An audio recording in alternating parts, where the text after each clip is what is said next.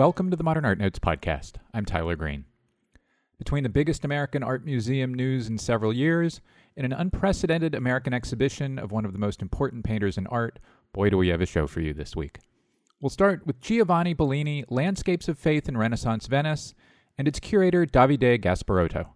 The exhibition, which opened this week at the J. Paul Getty Museum in Los Angeles, features 12 paintings and one drawing that explore Bellini's use of landscapes within his religious pictures. The Getty has lined up blockbuster loans of paintings that rarely travel, including many from Italy. The exhibition is on view through January 14, 2018. Its smart, richly illustrated catalog was published by the Getty, and it's a steal. Amazon offers it for just 27 bucks. On the second segment, two extraordinary gifts of art and a 20,000 volume library to the Museum of Fine Arts in Boston. Yesterday, the MFA announced that Rosemarie and Ike van Otterloo and Susan and Matthew Weatherby have promised their collections of 17th century Dutch and Flemish art to the museum. The gift of 113 works by 76 artists is the greatest pledge or gift of art to an American art museum since Leonard Lauder promised his Cubism collection to the Metropolitan Museum of Art in 2013. And to find something that ranks with those two, you've probably got to go back into the 20th century. The gift includes tremendous portraits by Hals, Rembrandt, and Dou, five Jacob van Ruysdaels, a rich trove of sea and riverscapes, three Jan Steens, four Dutch Protestant church interiors, genre scenes, floral still lifes, winterscapes, and multiple paintings by Bruegel and Rubens. Ronni Baer, the MFA's senior curator of paintings and a top Dutch Golden Age expert, will join me to discuss the gift. But first, Davide Gasparotto, after the break.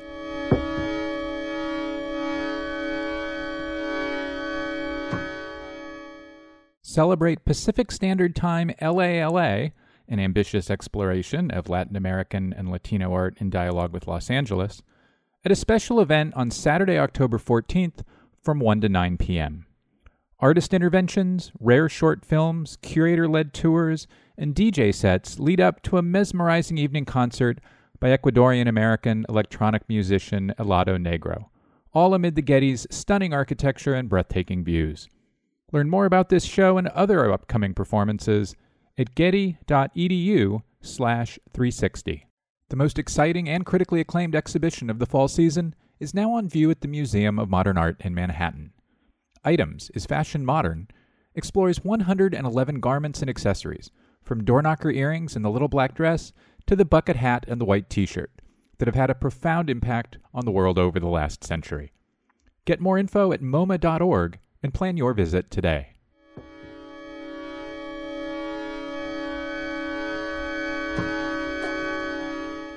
And we're back. Davide Gasparotto, welcome to the Modern Art Notes podcast. Uh, hi, hello. Thank you very much for having me. As I mentioned in the introduction, the exhibition is built around the landscapes in Bellini's paintings. Of all of the various Bellini shows you could have done, why was landscape the thing that interested you? Uh, I think that uh, landscape plays a real prominent part in Bellini's paintings and in Bellini's career uh, an element which is some way present since the beginning of his career around the mid 1450s. And then it goes on and on throughout uh, his entire career. And to me, it's fascinating to see how the landscape is very important since the beginning, but there is also a strong evolution. And Bellini, when in the 1480s and then at the end of the 15th century when he's really mature and a fully formed artist, he's really able to create his uh, entirely own uh, vision of landscape. Obviously, landscape is not an independent uh, theme. We are in the Renaissance, we are in the Quattrocento, and landscape is always a background for another theme, for, a, for the main theme of his paintings. And Bellini is mainly a religious painter. So all the paintings in the exhibition they show a religious subject. But uh, landscape plays a role in some way enhancing uh, the theme of the paintings, enhance, enhancing some way the meditational role of these paintings, which are almost all destined to for private devotion. In your essay in the show's catalog, you call our attention to the difference between, and excuse my truly horrid Italian pronunciation, Paesi and Paesaggio. So, first, fix my pronunciation. and secondly, why is that an important distinction, especially here, especially for Bellini? I think that to me, the question of the use of the Italian word is very important because for us, really, paesaggio, which can be translated in English as landscape, is, is something is a sort of a it's a sort of an independent genre which emerges during the 16th century, and it will become really an independent theme for painting only from the early 17th century. So the first occurrence of the, the first documented use in Italian of the word paesaggio is in the mid 15 is in the 1550s, and before landscapes are called paesi, or it, is used also another word which I try to explore a little bit in my essay in the catalog, which is the word lontani, which we can translate with sort of distant views.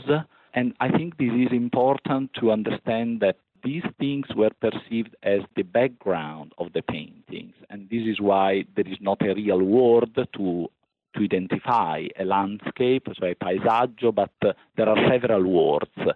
Paesi, which means uh, villages, uh, or lontani, which mean distant views.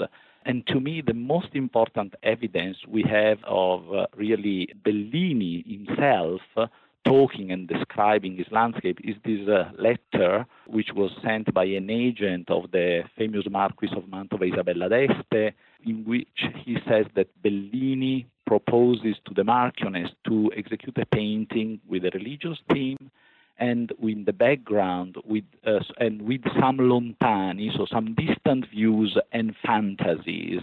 So the landscape was for Bellini something important, something that characterized in some way his specific approach to painting. Something at, at that point in, in his career, something of a trademark in some way. But then there is this other word, the fantasies.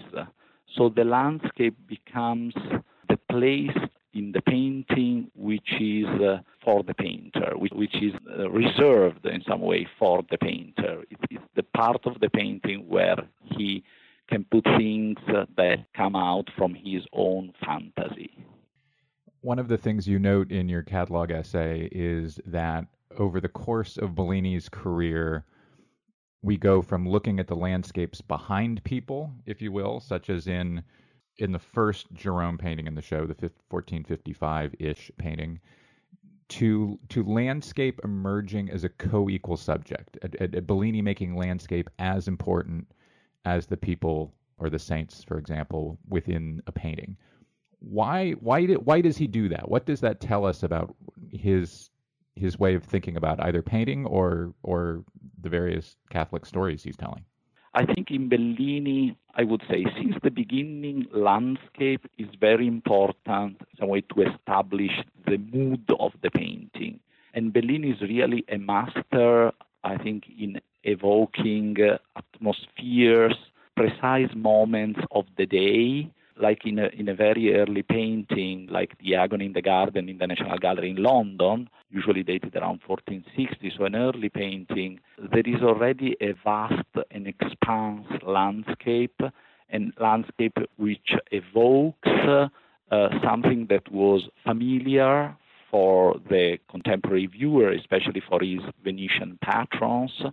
So a landscape which evokes the mainland of uh, Venice and also which evokes the particular moment of the day in which the scene takes place. Can be dawn, dusk, can be sunset, and this is this is going throughout the entire career of Bellini. And and I think Bellini is, is the most accomplished painter in the Quattrocento in evoking really atmospheres, moment of the day, and creating a really a mood which helps to understand the scene and and the, the, the subject of the picture. But it's true, as you were saying, that there is also an evolution. And at some point, I would say in Bellini's mid career, when Bellini is uh, fully mature around 1480, at some point, uh, really landscape assumes a prominence which is totally unprecedented in the history of Italian painting and completely new. I think in some way the symbol of this turning point is uh, his great painting of St. Francis in the Desert, which is in the Frick collection in New York today. And in this painting, in some way, for the first time in the history of Italian painting, the traditional hierarchy of figure and landscape, figure and background is inverted.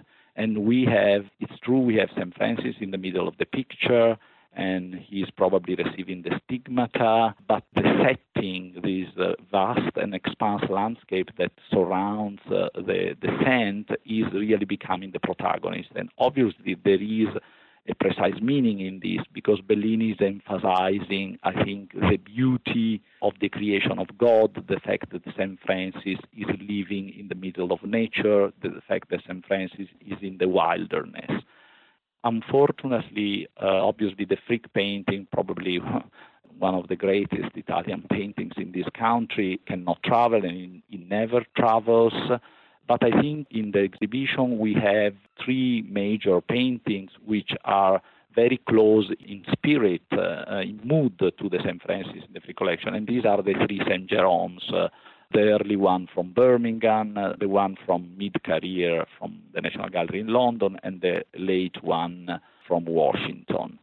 And, and so in these three paintings, they are really extremely original paintings, and and I think uh, they are more and more original as uh, as far as Bellini become, becomes older, and because in Birmingham the Saint Jerome is uh, the, the, entire painting I think is is uh, still very close to the painting of Bellini's father Jacopo. The style of the painting is also very much inspired by the style of his uh, brother-in-law Andrea Mantegna, the, the, the, type of rock. And also there is a, it's already a personal creation in the sense that Bellini conflates different tradition of uh, the representation of Saint Jerome, the tradition of representing Saint Jerome as a scholar, as a learned man, as the translator of the Bible, but also as a penitent, as an hermit uh, in the desert. And in the Birmingham painting, there is also a, so, a narrative component because uh, the uh, of the sort of the encounter between Saint Jerome and the lion, the famous episode of Saint Jerome removing horn from the paw of the lion, is in some way the protagonist of the painting. So it's a painting where there is still a sort of a narrative character while in the subsequent two pictures of Saint Jerome, uh, the mood is, I would say, totally contemplative, and uh, there is no action basically. And in London, the saint is represented reading, concentrated really in reading in his remote habitat, in the remote wilderness, and there is really a and Bellini emphasizes the contrast, the very strong contrast between uh, the wilderness, the remote habitat, the hermitage of Saint Jerome, and the and in the background the civilized world, the civilized world that the saint uh, abandoned, that the saint left behind him to live in the in the in the desert. And there is a beautiful, uh, uh, wonderful representation of a walled town, which again uh, reminds a contemporary uh, city of the Venetian la- mainland. In the catalog, we reproduced uh, a, a, city, uh, the city of Marostica, in, which is in the Venetian mainland at the foot of the Alps, which is very close to the city represented by Bellini in the in the background. And, and, and then in the in the third painting by Saint Jerome, the painting in Washington is a sort of a variation on the same theme.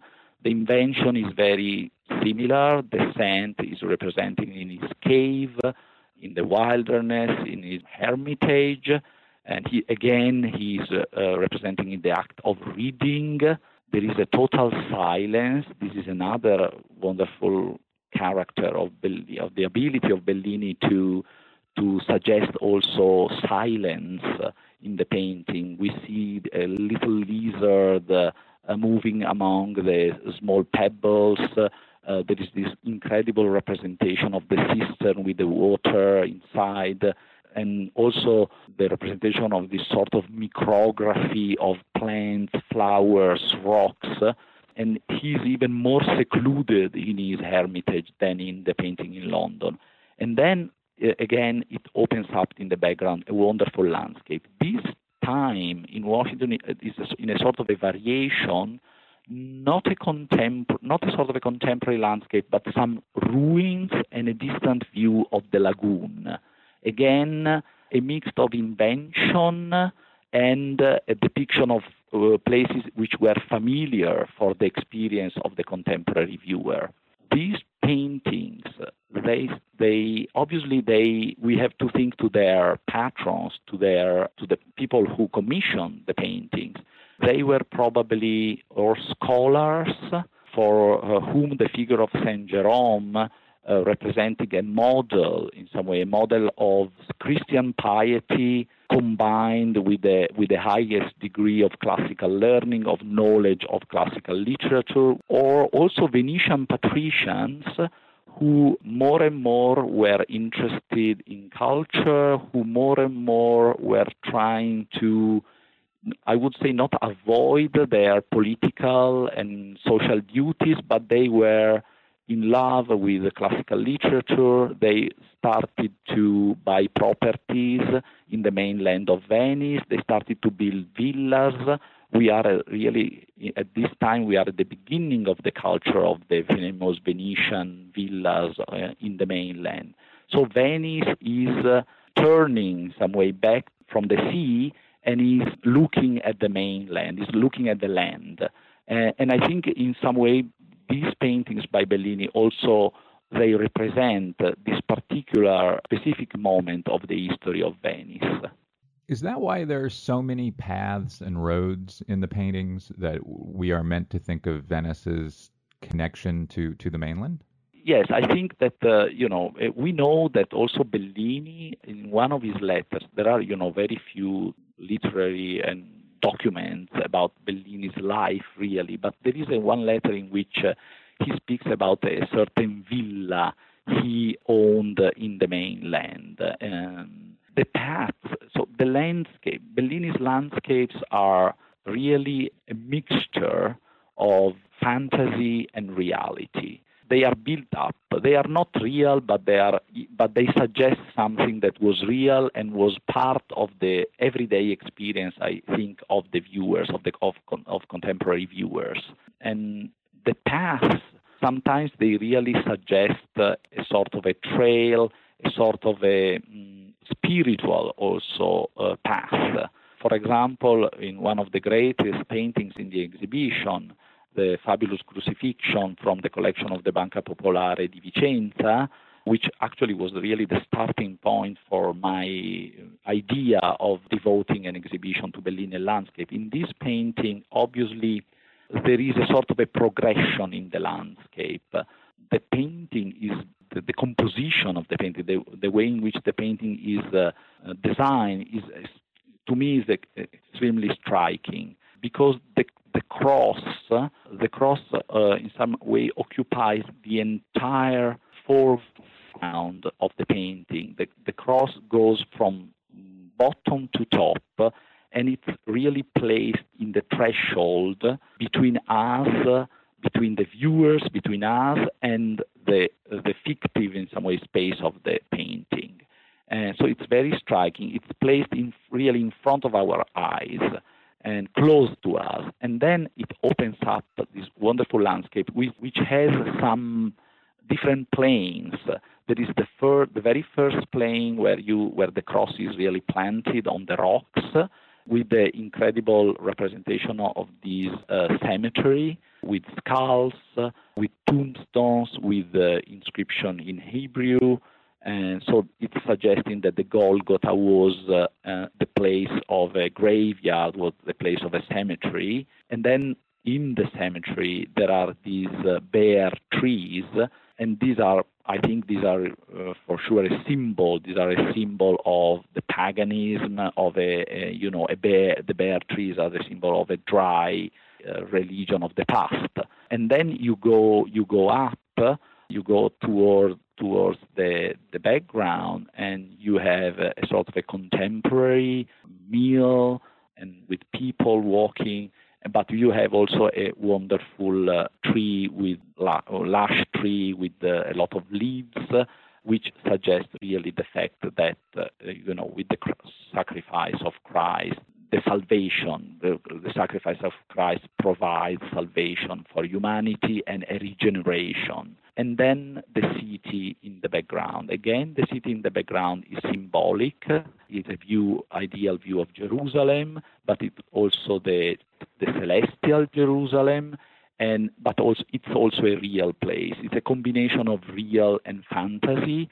And some of the buildings are really also recognizable, precisely recognizable and they are evidently, Bellini evident, evidently remembers, sketched some of these buildings during his trips. We know that he executed several paintings for the city of Vicenza, and in fact, some of the buildings of the landscape in this painting are from Vicenza. There is the facade of the cathedral of Vicenza, there is a tower, uh, there are two towers from Vicenza, and then, uh, but also there is uh, very prominently on the left of the body of Christ, depiction of the Cathedral of Ancona, so another Italian city in the region of the Marche, where Bellini probably has been traveling when he installed his wonderful, famous altarpiece in Pesaro. We don't know why, if there is a precise symbolism, if there a choice of representing uh, buildings from Vicenza and from Ancona in the same painting can be tied with perhaps with the personality of the patron, could have had ties with, with both cities. And so we don't know, but uh, or we, we or we can also simply think that Bellini just uh, used uh, exercises, sketches that he made in these places to build up this uh, incredibly beautiful view of a, an ideal Jerusalem city he never saw, and so he had to reconstruct with his uh, imagination. You know, you mentioned a few moments ago the lizard in the foreground of the Washington St. Jerome. There is a lizard in the foreground of this crucifixion we've been discussing. By the way, we'll have images of all of these at manpodcast.com. And there's also a lizard in lots of other Bellini paintings, including the Jerome at the Uffizi so why why these lizards and why lizards in paintings that are you know I mean a Jerome is not a crucifixion. Yes, I think my idea of the presence of animals, I think animals they mainly suggest uh, natural environment, some more, sometimes the wilderness. They really suggest that we are in the wilderness. So they are, as you say, they are repeated and, and so to me, they suggest the wilderness. They suggest a wild place. They suggest nature. They just suggest nature. And it's like the, I think it's like the bunnies. The bunnies or the hares, uh, they, they suggest a, a place which is in nature. And it's possible that they, they are metaphors, but I, I mainly think that uh, we have to be very careful in uh, over-interpreting the many details in these paintings as metaphors or symbols. It's possible sometimes, like the, the bunny in the uh, the rabbit in the foreground, for example, of the Birmingham painting, the beautiful rabbit on the left in the in the foreground, which is emerging from a sort of a hole in the the terrain can be a metaphor for uh, for the hermit's life in a cave.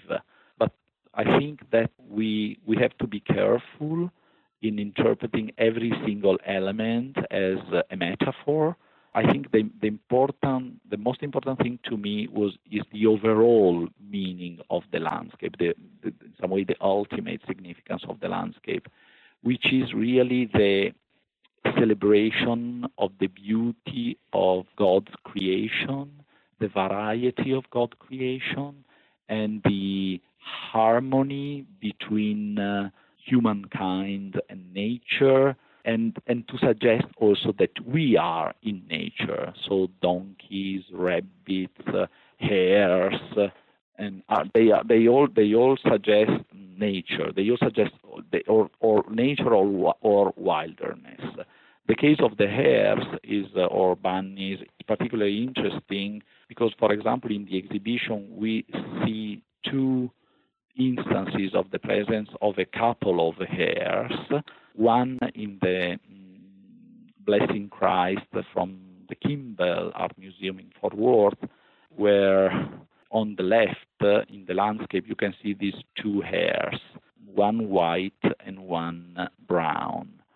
In this case, I think they both suggest uh, nature, but they can also they can also really be suggesting regeneration, and, and this is to me pretty clear in the, the, the blessing Christ because the blessing Christ in the blessing Christ there are some symbolic uh, element, clear symbolic elements uh, uh, in this landscape. The, the, the, painting is almost entirely you know, occupied by the figure, the half-length figure of Christ, uh, representing in, uh, in, this incredible close-up. And again, uh, like uh, in the crucifix from Vicenza, the figure is is is between is really between us and the background. Is is coming is looking to us, is taking us into the painting in a very strong and emotional way, and is looking. His gaze is towards us, and then the landscape is profoundly symbolical in some way because you have symbolical but also suggesting some narrative elements. First of all, you have the, the wonderful representation of sunset, so uh, of sunrise. Sorry, so the moment of the day in which uh, the three Marys, which are very, which are representing in the background uh, of the painting uh, on the right, the three Marys are walking towards the tomb, which will they find empty. So, and, and there is this incredible representation of a sunrise and the colors, uh, you know, ranging from pink uh, to violet. It, it's amazing how, how Bellini really uh, evoked this moment of the day.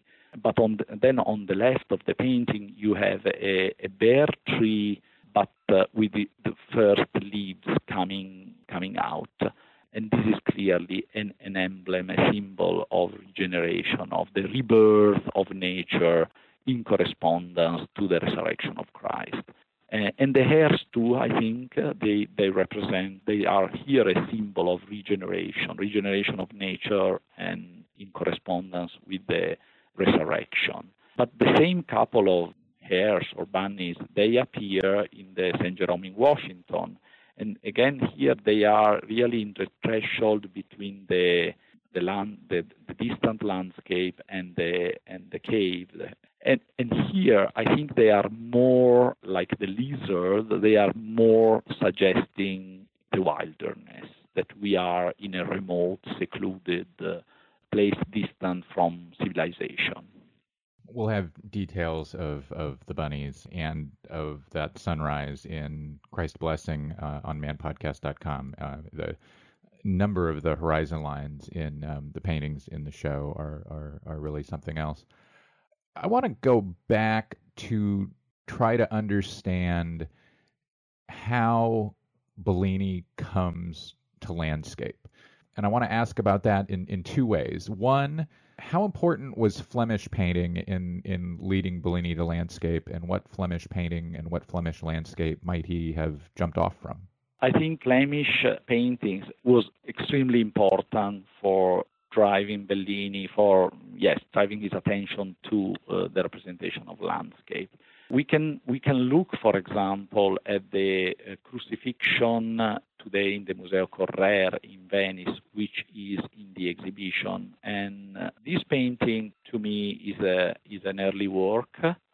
It's uh, beautiful and refined in some way as an illumination. It's pretty small, like 25 uh, per 11 inches, 21 per 11 inches. And there, I think uh, we see mm, very well the Mm, two main components of Bellini's language, Bellini's style in his uh, early years. The foreground with this sort of rocky, very rocky plateau where the figure of the Virgin and St. John the Evangelist are standing, flanking the crucified Christ, is very much inspired by the paintings of his brother-in-law Mantegna. Mantegna had a very important role in uh, defining the style of Bellini. Bellini is uh, probably, together with Raphael, is one of the greatest Italian painters able to, in some way, assimilate the language of other painters, the style of other painters, to look what what was happening around the, them in terms of the art, and they were able to capture in a in their own way uh, what was happening around. So Bellini's career is really marked by encounters with painters, with the work of other painters that help him to to to grow to, to grow. Here we can see really his intense dialogue with Mantegna in the foreground, but then in the background we see, I think, we we clearly see his dialogue with uh, Flemish uh, painters and in the creation of these very low, the, the low horizon, this kind of landscape which opens up but is very deep uh, and with all uh, filled with details, with figures, with plants, with this winding river. And, and we have to always remember that uh, Flemish painting was very, very popular in Italy at the time. Was very popular in Florence, was very popular in Venice. We know we have descriptions of collections, of private collections in Venice, where we find a lot of Flemish paintings. But also, it's highly probable that there were important Flemish paintings also in churches. And there is a specific case that I, I would like to mention which is uh, the case of several paintings now dispersed in different collections in Europe and in America, London and the National Gallery, in Brussels, in here uh, in Pasadena, in California, which is a series, series of canvas by the Flemish painter Dirk Bouts, and uh, they are painted on canvas, and so uh, this suggests that they were probably intended for export, that they were intended to be sent somewhere, and in several of these canvases, you can see details of the landscape uh, which clearly inspired uh, Italian artists and Bellini specifically. And the Resurrection, the painting, uh, the beautiful canvas by Dirk Bouts with the Resurrection, which is today here in the Norton Simon in Pasadena, was clearly an, insp- an inspiration for Bellini and for his wonderful Resurrection today in Berlin.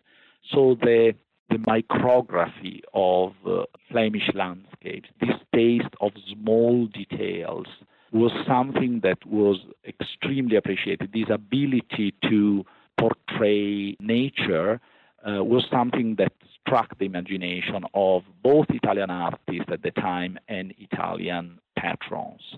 The other case bit incredible, I have to say, of uh, the importance of the example of Flemish paintings for Italian artists and for Bellini specifically, I think is the painting by Jan van Eyck, uh, the St. Francis receiving the stigmata.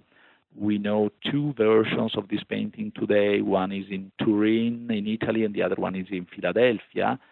We know for sure that one of these two was owned by a, a merchant from Bruges, Anselm Adorno, and this merchant from Bruges traveled to the Holy Land in the 1470s. And traveling to the Holy Land, he stopped in Italy, he stopped in Florence, and he stopped in Venice. We know even exactly the date when he was in Venice.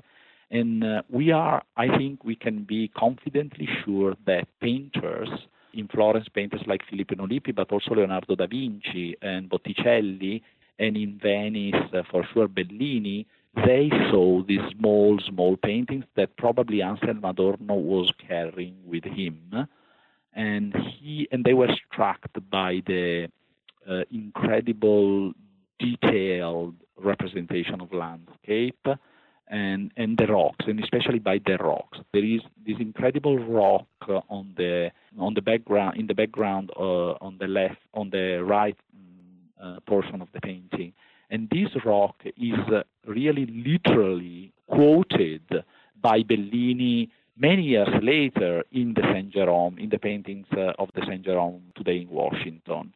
So these paintings, uh, these Flemish paintings, and especially the incredible masterpiece by Van Eyck, they had an enormous impact on uh, the imagination of Italian painters and of Bellini too. We'll have images of, of all, all three of those paintings, the, the, the Bouts at the Norton Simon and the Van Eycks in Philly and Turin on the on the website. You mentioned Mantegna. What in particular does Bellini take from Mantegna's landscapes? At the beginning of uh, Bellini's career, the example of Mantegna is really crucial. And so I think in the, in the exhibition, two paintings speak about the relation, the strong relation with Mantegna. The first one is the St. Jerome in Birmingham, where obviously Bellini is also looking to the work of his father, Jacopo, especially he's looking to Jacopo's famous book of drawings. There are two incredible book of drawings, uh, that's called Bellini sketchbooks by Jacopo Bellini, one today in the Louvre, the other in the British Museum. And they were obviously very well known to Giovanni and also to his brother Gentile and they were kept in the in the workshop and used. Uh, so Bellini's early paintings, they obviously they show a, a, strong depth to Jacopo's drawings, and there is especially one beautiful drawing which is reproduced in the catalog of the Saint Jerome uh, in the wilderness by Jacopo Bellini, which clearly, in the type of rock formations, uh, really inspired uh, Giovanni. But also Mantegna. I think Mantegna is uh, is at the beginning of Bellini's career very important, and the the the rocky cave of the Birmingham painting is very much inspired by an incredible painting by Mantegna with the same subject, the St. Jerome in the Wilderness, which is today in Brazil, in Sao Paulo. And th- these are not real rocks, they are very much uh, uh, inventions. They are so strange, uh, so curious. And so you can see really here the dialogue. It's, a it's an incredible painting, the Birmingham painting by Giovanni, because you can really see the dialogue with Mantegna and with his father Jacopo at the same time. And then you already see, or at least I see already very well, the the personality, the character, the, the originality of Giovanni, especially in the wonderful uh, landscape which opens out in the background in the on the right, which is already this kind of lyrical landscape, which I think is really the hallmark of Bellini's contribution to the history of landscape. This landscape, sometimes uh, Mantegna's landscape are more sort of erudite, they are archaeological, they are they suggest antiquity, while Bellini's landscape are more calm. They are always lyrical. They are extremely poetical. And so this this is the, the great, I think, distinction, the great difference between them. So obviously, Bellini here is young, he's looking to Mantegna, but he's already he's already creating something which is really very personal. Also in the crucifixion in the Museo Correr, obviously there is a, a depth to Mantegna in the way in which the rocks are represented. But since the beginning, uh, and in the painting in the Louvre, clearly in the crucifixion from the Louvre, clearly again uh, in the very precise way of drawing the figures. There is uh, in dialogue with Mantegna is very is is is, uh, is really palpable, and also in the representation of the rocks. But again, when you look in the distances, when you look in at the in the very uh, background of the painting, you already see the kind of landscape which uh, will make Giovanni the greatest landscape painter of the second half of the Quattrocento. And, and, and to me, this really this uh, extremely poetical and lyrical nature of Giovanni, which is really his, uh, I would say, his trademark. Marvelous. Sure to be uh, one of the shows of the year. I can't wait to see it myself. Davide Gasparotto, thanks so much for speaking with me. Thank you very much. It was a pleasure to talk to you about this wonderful uh, painter.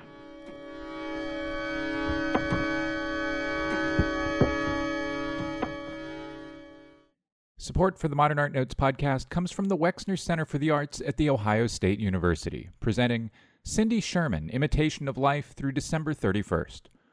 Organized by the Broad in Los Angeles, this expansive survey of over 100 works makes its only appearance outside LA at the Wex. From Sherman's iconic untitled film stills through her most recent series of aging divas from the silent film era, Imitation of Life highlights the artist's engagement with cinema and celebrity and her career long investigation of the influence of mass media on identity and ideas about women. The exhibition is accompanied by a star studded audio guide featuring the voices of Miranda July, John Waters, Molly Ringwald, and more, and it closes a calendar year in which every artist featured in the Wex galleries is a woman. For more information about the Wexner Center's programming, go to wexarts.org.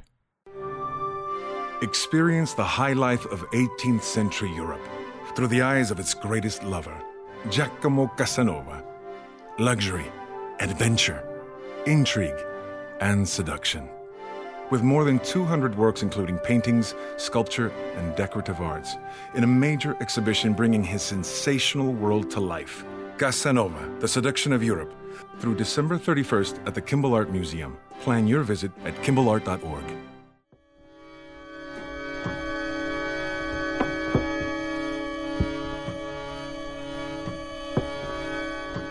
Welcome back. It's a huge week for art and philanthropy in America, as two New England couples have given the MFA Boston 113 works by 76 17th century Dutch and Flemish artists. In addition to a remarkable trove of art, which I partially detailed in the introduction, and about which you'll soon hear plenty more, Rose-Marie and Eijk van Otterloo have given to the MFA the 20,000 volume library built by Egbert Haverkamp-Begemann, a Dutch American art historian who taught at NYU's Institute of Fine Arts and at Yale University. All this will enable the MFA to create the Center for Netherlandish Art in around 2020. My guest is Ronni Baer, the MFA's senior curator and a specialist in the Dutch Golden Age. Ronni Baer, welcome back to the Modern Art Notes podcast and congratulations. Thank you so much, Tyler. It's good to be with you. So, when and how did this get done? This was a very long time in coming, I think. There's not a specific moment in time where it got done. I think this is something that both sets of collectors have been thinking seriously about for a very long time. They've been talking, the couples talk to each other. Eventually, the couples talk to our institution. I, there's not a moment, but it was done with a tremendous amount of deliberation and a great interest in sharing these amazing collections. I can't recall an instance of an institution receiving a major gift, and this is two major gifts, and having those two collectors present the gift together as one. Do you know why it happened that way, and what does it say about, I don't know, institutional commitment or the focus of what the museum and the donors hope comes out of the gift? I think they were both very preoccupied with what would be their legacy. I think they're both very serious minded and are committed to the continued study of Dutch and Flemish painting. There are not that many people teaching in the field today. This provides an amazing opportunity. It's really kind of the bedrock of what will become a Netherlandish study center here at the MFA in Boston, where we can begin to train the next generation of curators and conservators and interest a new generation of the public in these amazing works. So I think it was the seriousness of purpose. I think it was a real generous spirit. These people are incredibly civic minded and it all came together to our great benefit and delight. We'll talk about the study center in a moment. but give us an idea of how this gift will change how you and the museum are able to show Dutch and Flemish art, and will it will, will the gift result in changes to how much space the museum gives to Dutch and Flemish art? Well, that's an easy one. I mean, I think there are over 40 new artists that will be introduced into our collection by this gift. So imagine the number of particular painters whose works we'll be able to introduce to the public. And then you have the aspect of important artists whose work we'll be able to see in depth. So there are instances where two or more paintings by the same artists are coming into the collection and may complement holdings at the MFA that we already have. So we'll bo- both be able to broaden the uh, scope of artists that we're able to present and and deepen it. So that it's an extraordinary opportunity. We'll also be able to combine these different paintings in different ways and tell stories about what Holland was like in the 17th century or how Rubens actually painted because we're going to get two oil sketches that will complement another one of our oil sketches. So we'll be able to go into technique and working method. The variations and, and opportunities are really boundless. And we'll also be able to really look in depth at the different categories of paintings. The 17th century was completely ripe with new inventions, the cityscape, the architectural paintings, the incredible explosion of still life and landscapes. These are all aspects of Dutch painting that we've been able to only present in a sporadic way. Do you know if the museum has plans to expand the square footage it gives to Dutch or Flemish, Dutch and Flemish art, or is that all TBD? I think it's TBD. So you mentioned new strengths and opportunities. I pulled out a couple that I, I thought would be fun to bring up. You know, uh, along with Rembrandt, maybe the greatest painter of the Dutch Golden Age is, is Jacob van Ruysdael, who's well held in American collections. There are four at the National Gallery, five at the Met, three at the LA County Museum of Art, and you now have eight. Isn't that amazing? it's kind of nuts. It's amazing. so, but so of those eight, with the combined collections of the three the three combined collections, we'll have three examples of his panoramic views of Haarlem that are monumental in conception but small in size. And you can see him playing with light, with space, with the cloud formations. It's quite amazing to see the three of those, what we call Haarlempjes together. What does having eight Ruysdaels enable you to do? I mean, like, is it the kind of thing where you want to throw all eight in a gallery, or do you want to put a Ruysdael next to, say, your new and your first Philips Koninck? How do you, as a curator who gets to put this stuff in, in, into space, think about how how to show it?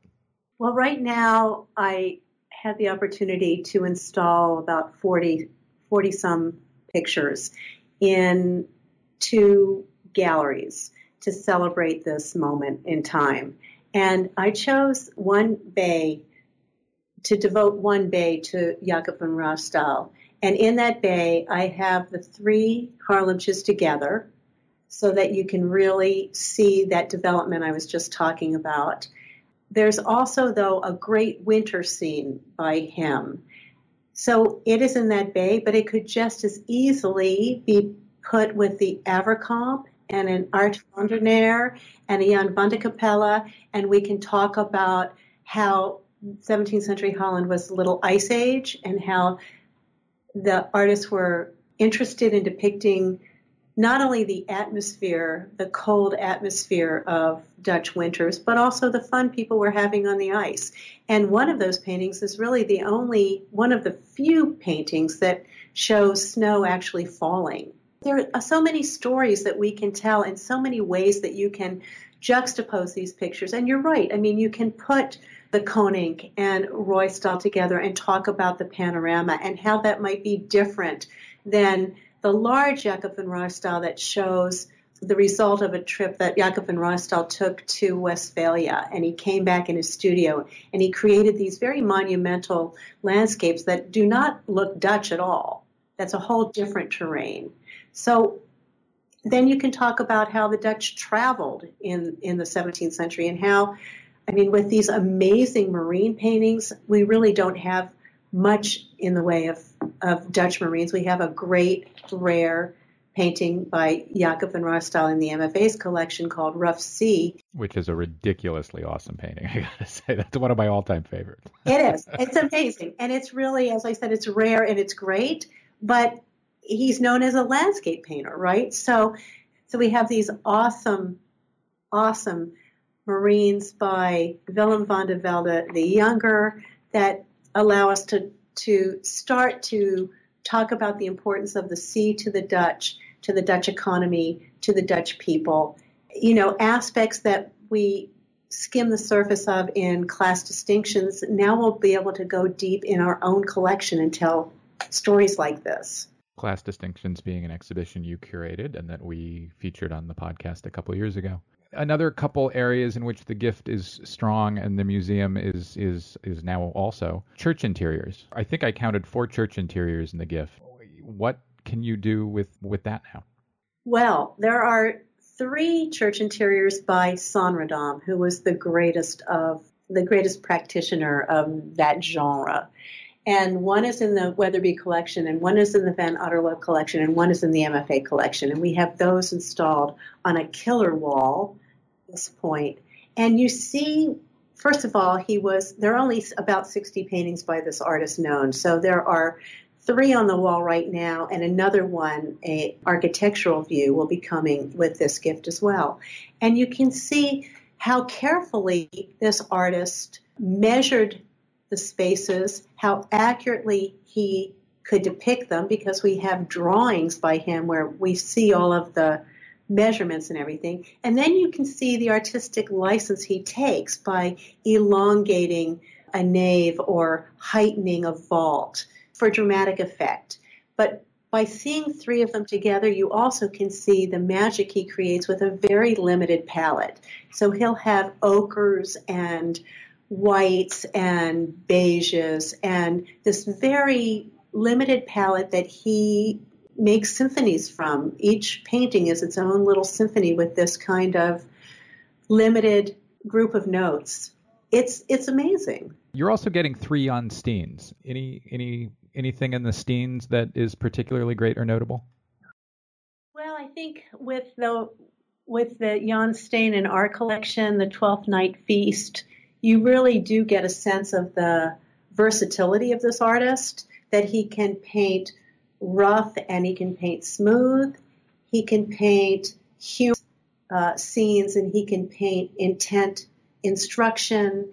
He can paint family. He can paint satire or irony. He's really versatile. And he was one of the more peripatetic Dutch artists. He really moved from place to place. Many Dutch artists stayed put in their their towns, but Steen moved around and he really adopted stuff from artists that he encountered everywhere and came up with these amazing images that by turns are meant to be admonitory or to teach us a lesson or to entertain us or to record, you know, holidays and feasts. He's really quite great at human nature and human foibles and human joys. He's a, a wonderful artist. The painting, an elegant company in an interior with figures playing cards at a table, which we'll have on manpodcast.com, is a great example of that. It's funny. It's got a Pieter de Hooch re- reference uh, on on the right hand side. I think it's got a dog. I mean, it's, yeah, it's um, got everything. It, it's full of narrative slyness. Right, and they're cheating the poor man who um, one of them's plying him with drink, and the woman's showing us her her cheating hand. It's fun. You're also getting a bunch of cityscapes of a bunch of different cities, and not just Dutch cities. One of the cityscapes that you're getting is Jan van der Heyden of Cologne. What about the cityscapes should we particularly take note of? Well, like the architectural interior, cityscapes was a relatively new genre at this time, and we have very little in, in the way of that at the MFA's collection at present. So this is again a whole wonderful new world for us to show our public. The Saenredam, who we just talked about as an, uh, an interior painter, a church interior painter, there's a great architectural painting by him of the Haarlem Town Hall. So we see him, it, in, in a sense, it's like our Jacob van Ruysdael Rough Sea. It's him doing a great thing with a type of painting for which he's not as well known. I think that's pretty remarkable. The Westerkerk by van der Heyden is an amazing record of life in Amsterdam in the 17th century. And in fact, it was such an important record that when they were restoring the Westerkerk last decade, I think, they used this painting to figure out what color to paint the the crown of the church. So it's really it's it's it's remarkable. It is a cityscape, which is this new kind of picture, but it's also an amazing study in light and shade. A very dramatic depiction of a very prosaic scene. You also got a few things that I think I think are are really hard to find on the market or, or, or available to museums. And one of them is Gerrit van Honthorst's musical scenes. Am I right? This is an ex- especially important painting for the MFA because we have very good representations of the other two Utrecht Caravaggers, the, the Utrecht painters who went to Rome and spent a decade studying Italian art and especially coming under the sway of Caravaggio and then coming back north. And so we have a wonderful Ter Brugghen, we have a wonderful Baburen, and now with this gift we will have an amazing Honthorst. It is a textbook example of what he learned in Rome and what he brought north with him. So there are three portraits that particularly caught my eye. One one's a Rembrandt, one's a Hals, one's one's a Dou. What about each of those should we know? Well, the Rembrandt is a supreme example of his portraiture. It's in the finest condition you would want in a Rembrandt of any kind. And we really can see the warmth of the humanity that he's able to capture, but also his facility with a brush his use of tone on tone in terms of being actually able to see the design of her costume black on black, which is something that's often lost because of the condition of these pictures. You can see how he varies the, the amount of pigment on his brush to either describe a white opaque collar or a translucent piece of headgear the way he's placed that figure in space so that her outline is a it's it's a dancing calligraphy of line, if you will, the way that the fur collar stands up against the background in those spiky strokes. It's just a fantastic example of his ability to capture his sitter. The Hals is a different scale, so it's a very small picture, and that's interesting because it's the picture of a, of a preacher and it complements the Hals already in our collection, which shows a, a very modish man in, in what we know as a Japanse rock or a kind of Japanese kind of house coat. So you've got this more sober image and you've got this kind of dandy image, but both of them show the the vitality and vivacity of Hals's brushwork, which is inimitable. And then Dou, we have this late Dou self portrait where he's throwing everything he can into that image to show you what a great virtuosic painter he is. And, you know, it's wonderful to be able to think about that painting by Dou and our early Rembrandt artist in his studio which was in Leiden at the time Dou became Rembrandt's first pupil. And so you've got the small painting by Rembrandt that's rather broadly brushed and that, that shows the enormity of the task facing the artist as he confronts his, we assume, his empty panel on an easel. And then you've got Dou that's giving you the kind of copiousness and detail for which he was so highly prized. And I guess I could have mentioned the Van Dyck portrait too, but I didn't. Yeah, there's lots. You know, we could sit here for hours and talk about the riches of this collection because they are many. We've been talking about specific paintings and what you can do in terms of showing the museum's collection or what is now the museum's collection. Will be the museum's collection. It's- Will be the, yeah. Two kind of broader questions. First, you mentioned earlier the study center as part of, uh, of, of, of the gift. The museum is receiving a library of 20,000 volumes. What does the study center enable the museum to do now that it couldn't do before? And 20,000 volumes, good lord, what, what are you getting there? Well, so this is the library of Egbert Haverkamp-Begemann, who happens to have been my teacher. And he only died two months ago. And he was a bibliomaniac.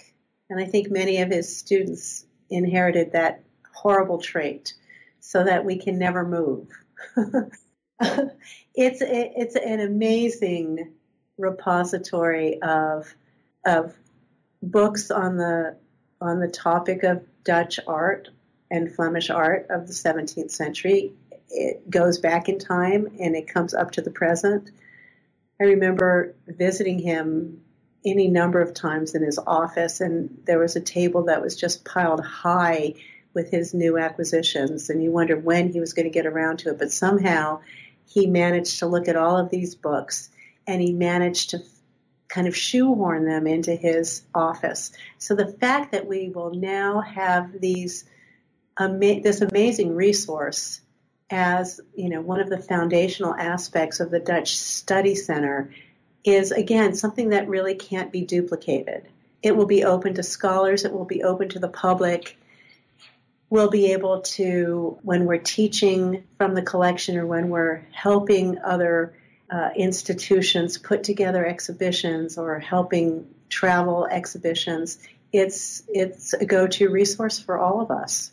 Will that change your relationship or enable a different relationship with the New England University community? I, I expect it will, yes. I think that one of the aspirations, and of course the details of the study center have not been worked out quite yet, and so we're not ready to make any, you know, formal announcements, but I think one of the aspirational aspects is to be working with museums and universities in New England and the world and help local professors bring classes in and maybe devise exhibitions of their own own thinking to help train people how to think about putting exhibitions together, what goes into it, receive their ideas and new ways of looking at this material that I'm familiar with, but I'm sure that I can learn to look at them with new eyes because you know everybody sees this this material differently. So it's an amazing opportunity to collaborate, you know, generously with partners not only in New England but throughout the United States and, and into Europe finally, you surely have lots of work to do integrating all this stuff into your collection, both paintings and and and the library and all of it. But is there an exhibition or are there exhibitions that you've thought about in the past that this might make possible? I think about a lot of exhibitions. I think about a lot of exhibitions. I haven't thought of an exhibition with this gift in mind necessarily, although we are going to travel a good part of it, I think, in the years coming up. And I have my own ideas about contributing to scholarship in other exhibitions I'd like to see happen. That would probably include paintings from these collections. I can't imagine it wouldn't. Well, Ronni Baer, congratulations again, and thanks so much. Thank you, Tyler. It's great talking with you. That's all for this week's show. The Modern Art Notes podcast is edited by Wilson Butterworth. Special thanks to Steve Roden, who created the sound for the program. The Modern Art Notes podcast is released under a Creative Commons license. Please visit Modern Art Notes for more information. Thanks for listening.